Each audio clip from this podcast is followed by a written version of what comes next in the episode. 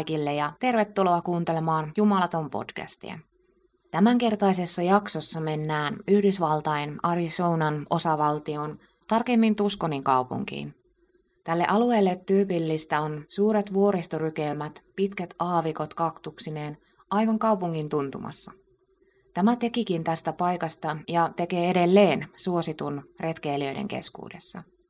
Tämän tapauksen tapahtumat alkavat Flowing Wellsin kaupungin osasta.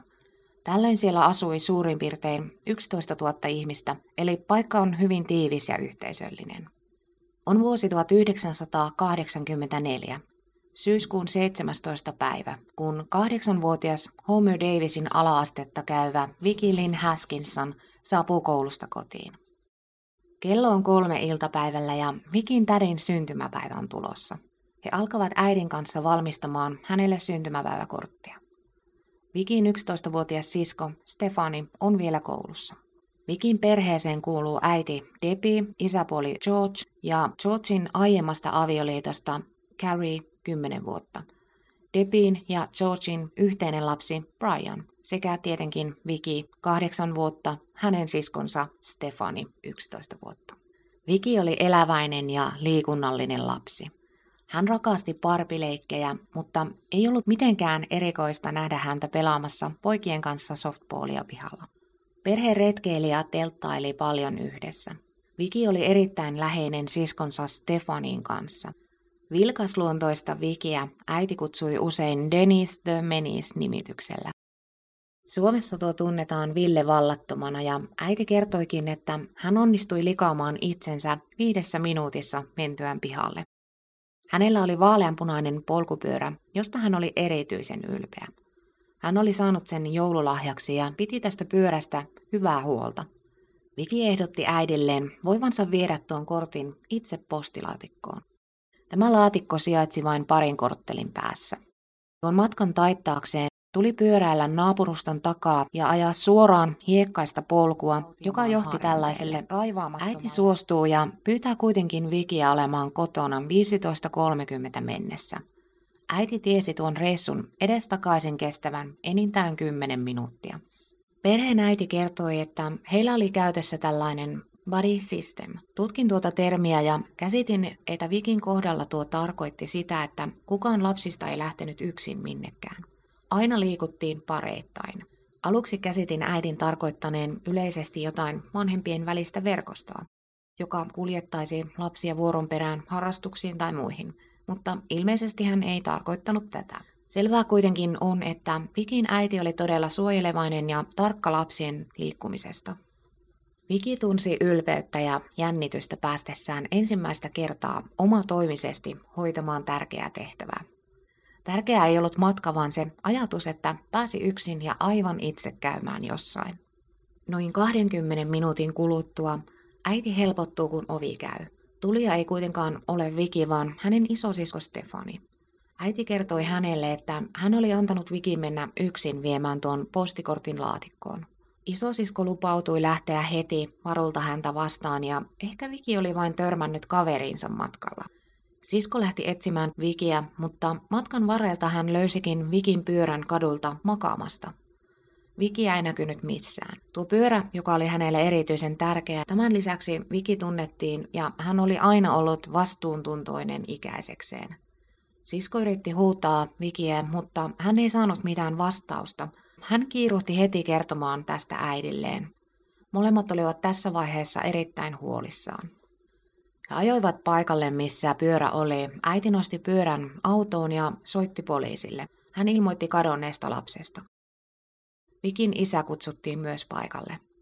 Noin puolentoista tunnin kuluttua koko asuinalue tiesi jo Vikistä ja yritti löytää hänet. Lisäksi tässä vaiheessa tyttöä koitettiin jo paikantaa helikopterin avulla.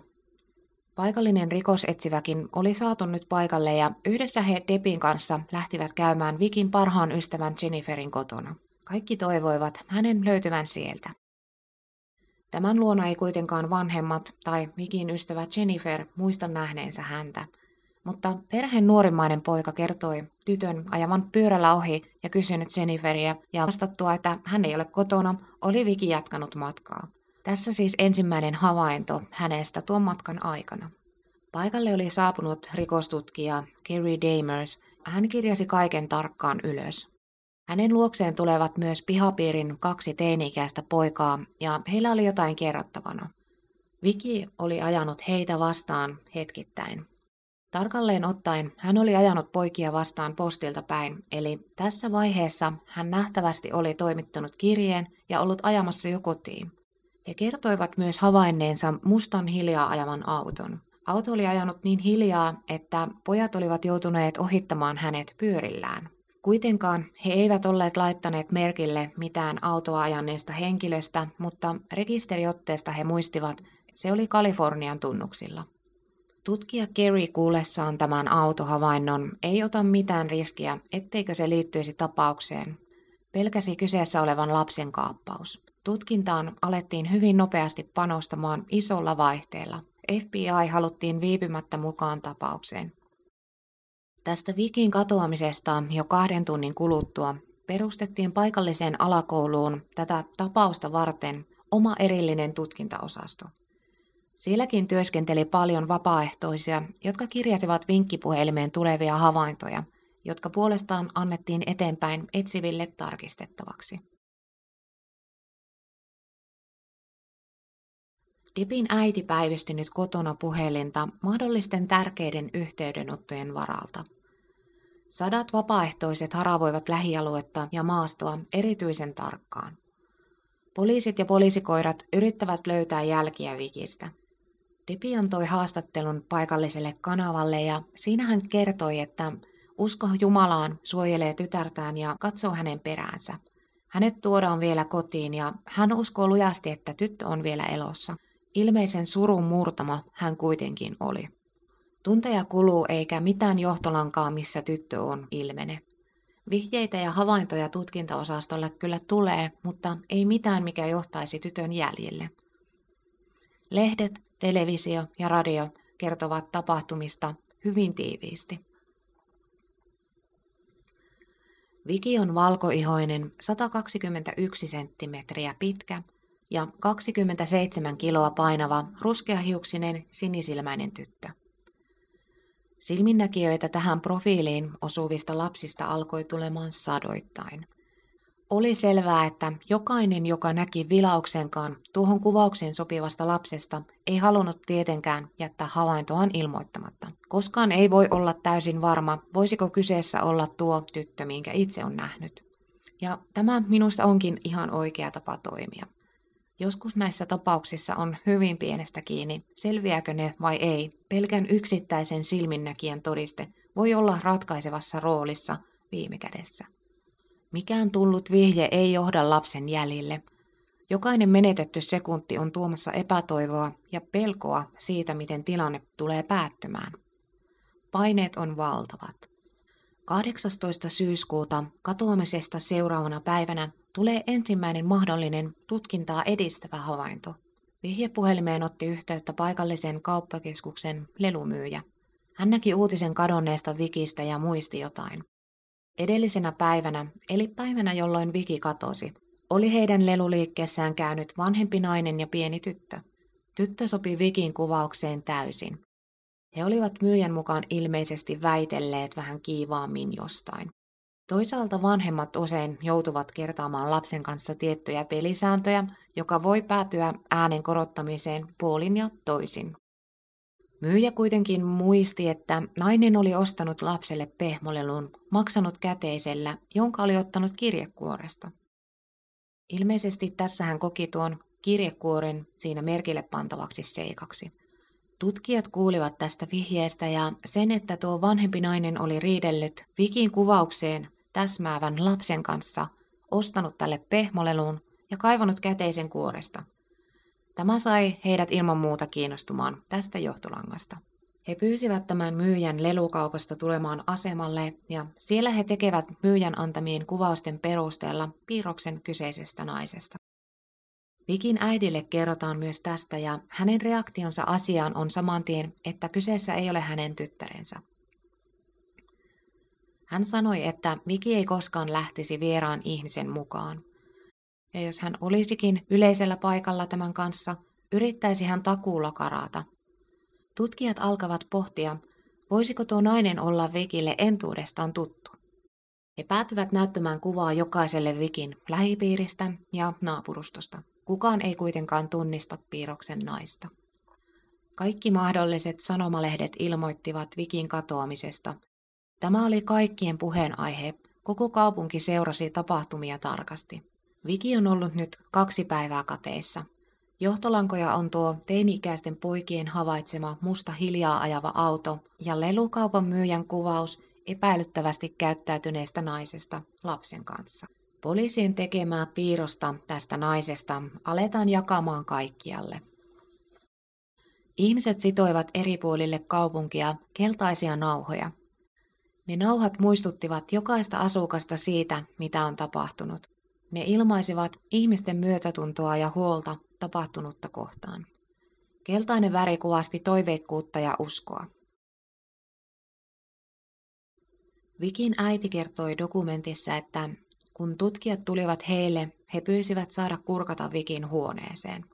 He olivat alkaneet ottamaan Vikin tavaroita, muun muassa peiton, tyynyn, hiusharjan ja irtohiuksia. Tässä vaiheessa hän ymmärsi etsinnän saattavan mahdollisesti myös olla henkirikostutkinta.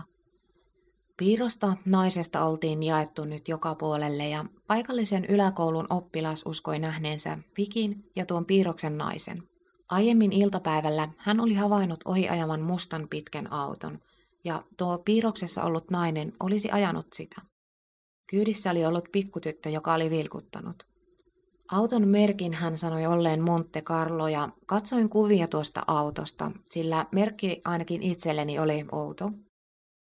Kyseessä on tällainen todella pitkäkeulainen ja peräinen malli. Tuli heti mieleen itselläni, että kun näkisi tuollaisen auton, se jäisi varmasti mieleen. Oliko kyseessä nyt siis sama auto, minkä teinipojat olivat katoamispäivänä nähneet ajavan hitaasti samalla asuinalueella, josta Viki oli kadonnut? Poliisin luokse saapui myös äiti kolmivuotiaan poikansa kanssa. Tämä kolmivuotias poika kertoi nähneensä mustan auton, joka oli töytäissyt pienen tytön pyörineen maahan. Autoa tuo poika kuvaili mustaksi ralliautoksi. Hän kertoi ison tytön, jolla oli ollut pitkät hiukset, nousseen autosta ja ottaneen tuon pyörällä kaatuneen tytön kyytiinsä. Tämän jälkeen he olivat ajaneet pois. Poika oli vasta kolmevuotias, joten varmasti tämän ikäisen kanssa täytyy olla erityisen varovainen ja ottaa pienellä varauksella tieto vastaan. FBIn Larry Bagley, tutkinnon johtaja, sai kuitenkin näiden autohavaintojen johdosta ajatuksen lähteä vielä tapahtumapaikalle tutkimaan lisää. Hän palasi siihen kohtaan, missä tuo pieni poika kertoi viimeksi nähneensä Vikin kaatuneen pyörällä. Hän silmäili aluetta tarkoin ja pian hänen silmiin osui jotain, mikä oli jäänyt huomioimatta aikaisemmin. Postilaatikkoa pystyssä pitävässä rungossa oli musta rantu. Tuo postilaatikon jalka on siis samanlainen, mitä on esimerkiksi liikennemerkkien varret. Paksu metallinen putki.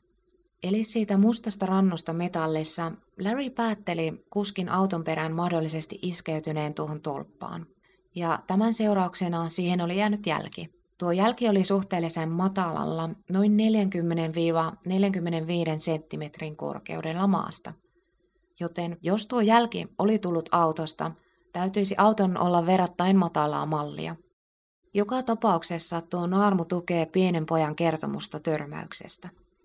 Tapaus on nyt tavoittanut lähestulkoon jokaisen kaupungin asukkaan. Vikin kuvat tietoinen oli valotauluissa, televisiossa, radiossa ja usein lehtien etusivuilla.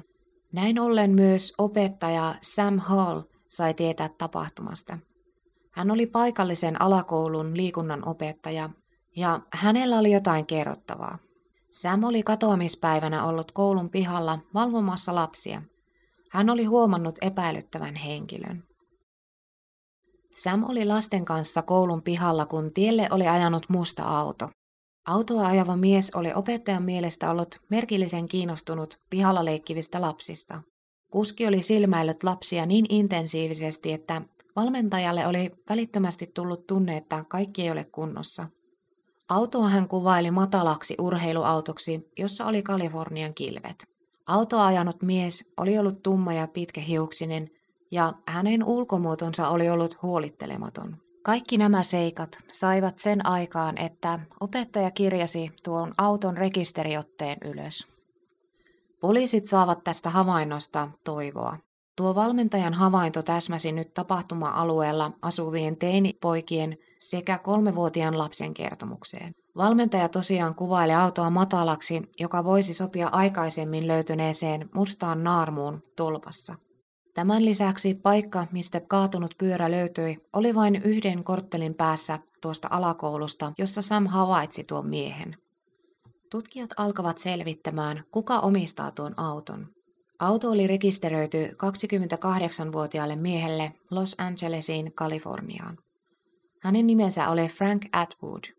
Tässä on ensimmäinen todennettu henkilö tässä tapauksessa, ensimmäinen nimi tai edes rekisterinumero tähän asti. Rekisterin numero oli rekisteröity Datsun 260Z-malliselle autolle. Katsoin taas kuvia tästä mallista ja auto on pitkäkeulainen, urheilumallinen, todella matala auto. Tutkijat halusivat tarkistaa nyt tuon miehen taustat. Oli vuosi 1984. Ei ollut nettiä, vaan asioita pyydettiin toimittamaan faksilla. Tiedon kulku eri poliisiorganisaatioiden välillä Yhdysvalloissa on monimutkaista. Se on ajoittain myös todella hidasta ja käsittääkseni siellä on myös byrokraattisia ongelmia eri viranomaistasojen välillä. Tämä johtuu erilaisista lakipykälistä eri osavaltioissa. Lisäksi Yhdysvalloissa toimii erittäin hajautettua poliisitoimintaa, jolla tarkoitan sitä, että siellä on todella useita erilaisia itsenäisiä toimitsijatasoja. Osalla näistä on hyvin näennäisesti valtuuksia, mutta osalla on todella paljon suhteessa omaan tasoon. Voisin tehdä tästä kokonaisen erillisen jakson, jos jotain kiinnostaa. Eli laittakaa viestiä, jos mielenkiinto heräsi. Tästä Frankista oltiin laitettu nyt selvityspyyntöä hänen taustojaan koskien. Illalla kymmenen aikaan FBIn tutkija Larry Bagley sai faksin. Siinä kerrottiin karua kieltä. Frank oli päässyt juuri ehdonalaiseen. Hän on istunut kolme vuotta vankilassa viiden vuoden tuomiostaan, jonka hän sai kidnappattuaan pojan. Hän oli käyttänyt tätä seksuaalisesti hyväksi. Tämän lisäksi hän oli yrittänyt ahdistella jotain toista poikaa. Arizonan FBI hälytti Kalifornian tutkijat vierailemaan Frankin asunnolla. Tässä vaiheessa poliisit pohtivat, kertovatko Depille tästä vihjeestä ja selvinneistä seikoista. He päätyvät pohdinnan lopputuloksena jättää vielä kertomatta. Neljä päivää katoamisesta on nyt kulunut ja Kaliforniassa FBIn tutkijat lähtevät osoitteeseen, jossa Frank Atwood oli kirjoilla. Osoitteessa asuikin vanhempi pariskunta, mutta nopeasti selvisi, että he olivat Frankin vanhemmat, eli Frank asui vanhempiensa luona. Etsivät kertovat hyvin suoraan tilanteesta. Lapsi on kateissa, ja tästä heidän poikansa autosta tapahtumien aikaan oltiin tehty useita mahdollisia silminnäkiä havaintoja. Ja ainakin yksi varma havainto, jolloin tuo liikunnan ohjaaja oli saanut rekisterinumeron talteen. He haluavat nyt jututtaa poika ja mahdollisesti pidättää hänet. Vanhemmat kertovat, etteivät ole nähneet poikaa pariin päivään, eivätkä tiedä missä hän on. Hän oli kyllä muutama päivä aiemmin käynyt kotona, mutta nykyisestä sijainnista ei ole tietoa. Äitiä ei tämä etsivien käynti miellytä. Hän käyttäytyy vastahakoisesti ja suojelevaisesti poikansa kohtaan. Pojan isää tilanne kuitenkin mietityttää. He kyllä myöntävät poikansa syyllistyneen aiempiin rikoksiin, joista tutkijat mainitsivat. Etsivät joutuvat lähtemään kuitenkin tyhjin käsin. He jättävät käyntikorttinsa vanhemmille. Muutaman tunnin kuluttua tutkijoiden lähdöstä soikin vanhempien puhelin kotona. Frankin äiti vastaa ja soittaja on hänen poikansa Frank. Hän on nyt pulassa ja toivoo vanhempiensa auttavan häntä. Frankin auto on hajonnut Teksasiin. Frank pyysi vanhemmiltaan rahaa, jotta voisi korjauttaa rikkinäisen autonsa. Hän oli sillä hetkellä autokorjaamolla ja äiti kirjoitti Frankin antaman osoitteen ylös ja sanoi hoitavansa homman. Äiti poistui huoneesta ja Frankin isä kopioi tuo ylöskirjatun osoitteen itselleen. Hän meni läheiseen puhelinkoppiin soittaakseen ja ymmärsin tämän niin, että hän ei halunnut Frankin äidin saavan tietää tästä soitosta. Hän kertoi poliiseille pojan soittaneen, pyytäneen rahaa ja olevan nyt siellä autokorjaamolla. Tässä vaiheessa myös Depin ja hänen perheensä haluttiin tietävän tulevasta pidätyksestä. Tuskonin etsivät menivät Debin kotiin ja kertoivat tiedossa olleet yksityiskohdat ja sen, että Frank tullaan nyt pidättämään ja pidätys televisioidaan. He halusivat kertoa tämän tilanteen nyt ja valmistaa heitä tuleviin tapahtumiin. Debin perhe katsoi pidätystä suorana lähetyksenä televisiosta. Debin ensimmäinen ajatus, kun hän näki epäillyn, oli kauhistus ja hän kertoi miehen näyttävän aivan Charles Mansonilta. Osa varmasti tietää tässä vaiheessa, ketä Debi tarkoitti, ja lyhyesti voisin sanoa, että kyseessä ei ole mikään mukava tai kiltti mies. Hän on 60-luvulla toiminut kuuluisan kultin johtaja, joka myöhemmin syyllistyi useisiin rikoksiin ja murhiin. Frank totesi heti alkuun olevansa syytön. Tutkijoilla on kuitenkin nyt hänen auto, joka niin sanotusti voitiin ottaa suurennuslasin alle, sanoi Frank mitä tahansa. Tutkinnassa turvaudutaan tieteeseen. Autosta etupuskurista löydetään vaaleanpunainen maalinaarmu. Kuitenkaan tämä ei todista itsessään vielä mitään. Se on voinut tulla ihan mistä vaan. He lähettävät Vikin pyörän Frankin auton rekonstruktion asiantuntijalle. Siellä koitettiin löytää mahdollinen ja mahdollisesti oikea kulma, kuinka auto oli osunut pyörään. He asettelivat pyörän auton etupuskurin alle ja pyörä maatessaan maassa sopi puskurin alle niin, että pyörän pedaali jäi etupuskurissa olevan lommun alle täydellisesti. Laitan kuvia tästäkin Instaan ja Facebookiin. Seuraavaksi pyörä ja kolhintunut auton etupuskuri vietiin tutkittavaksi FBIn laboratorioon. Tehtiin näille maalianalyysi mikroskooppisesti ja mikrokemiallisesti – Maalia saatiin molemmista esineistä irrotettua, jota tutkittiin mikroskoopin alla ja havaittiin, että maalit sen kautta tarkasteltuina näyttivät samalta. Seuraavaksi nämä näytteet tutkittiin mikrokemiallisesti ja molemmat näytteet reagoivat identtisesti muihin aineisiin. Tyttöä ei kuitenkaan näy missään eikä kenelläkään ole tietoa, missä Viki on. Frank on kieltänyt olevansa osallisena tähän, joten tutkijoiden täytyy osoittaa hyvin tarkasti, kahden eri objektin olleen kosketuksessa toisiinsa. Nimenomaan tuo Frankin auto on saatava yhdistettyä juuri tuohon Vikin pyörään. Kolmas vaihe, jota he käyttivät, on kromatografia. Se on kemiallisten yhdisteiden erottamis- ja analysointimenetelmä. Yksi näistä kromatografisista menetelmistä on kaasukromatografia.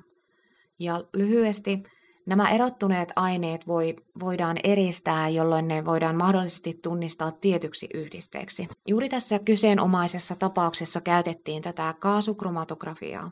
Siellä näytteet laitettiin massaspektrometriin. Jos jäät miettimään, että mikä on massaspektrometri, niin se on hyvin yksinkertaisesti sanottuna eräänlainen laite, jolla näitä aineita mitataan ja tutkitaan molekyylitasolla – Tämä laite höyrysti ja erotti orgaaniset yhdisteet näytteistä. Tuloksena tästä molemmat maalinäytteet olivat identtiset. Ne olivat samaa ainetta. Edelleenkin oli osoittamatta kuitenkin se, että juuri tuo Vikin pyörä ja Frankin auto olisivat olleet kosketuksissa. Niissä voitiin tällä hetkellä todeta vain olevan samaa maalia. Toki tuo voi jo jollain tasolla sitoa sen auton Vikin pyörään, mutta ei tarpeeksi. Tällaisessa tapauksessa ei voi jättää mitään sen varaan entä jos. On oltava huolellinen ja pystyttävä osoittamaan mahdollisimman spesifisti henkilö tapahtuneeseen. Jos perusteita ei ole tarpeeksi ja tuomittu todetaan syyttömäksi, ei häntä voida enää uusienkaan ilmiselvienkään todisteiden valossa syyttää uudestaan murhasta. Tämä on hyvin erilainen oikeuskäytäntö, mitä esimerkiksi meillä Suomessa on. Näissä tarkoissa tutkimuksissa saatiin kuitenkin selville, että tuossa Vikin polkupyörästä otetussa maalinäytteessä löytyy nikkeliä. Tämä nikkeli ei kuulunut itse pyörään, saati maaliin pyörässä. Selvisi, että tuo Frankin auton puskurin krumatun päällyskerroksen alla narmuntuneessa kohdassa pilkisti nikkelikerros. Nämäkin havaitut nikkelinäytteet tutkittiin ja voitiin osoittaa identtiseksi. Nyt voitiin siis hyvin todennäköisesti osoittaa juuri näiden kahden tietyn esineen olleen kosketuksissa kovalla voimalla toisiinsa. Tutkintatyö oltiin tehty ja Frank oli ilmaissut olevansa syytön. Oikeudenkäyntiä ei oltu vielä aloitettu ja Frank oli tutkintavankeudessa. Jakson alussa kerroin Tuskonin olevan suuressa suosiossa retkeilijöiden keskuudessa. Seitsemän kuukauden päästä eräs retkeilijä kulki Tuskonin aavikoilla ja huomasi maassa ihmisen pienikokoisen pääkallon. Löytöpaikalle saapui tutkijat ja sieltä löydettiin lisää luita sekä leukaluuhampaineen. Tässä vaiheessa viimein selvisi, mitä Vikille oli tapahtunut. Ne olivat hänen jäänteet. Frank sai syytteen ensimmäisen asteen murhasta ja hänet tuomittiin tästä kuolemantuomioon.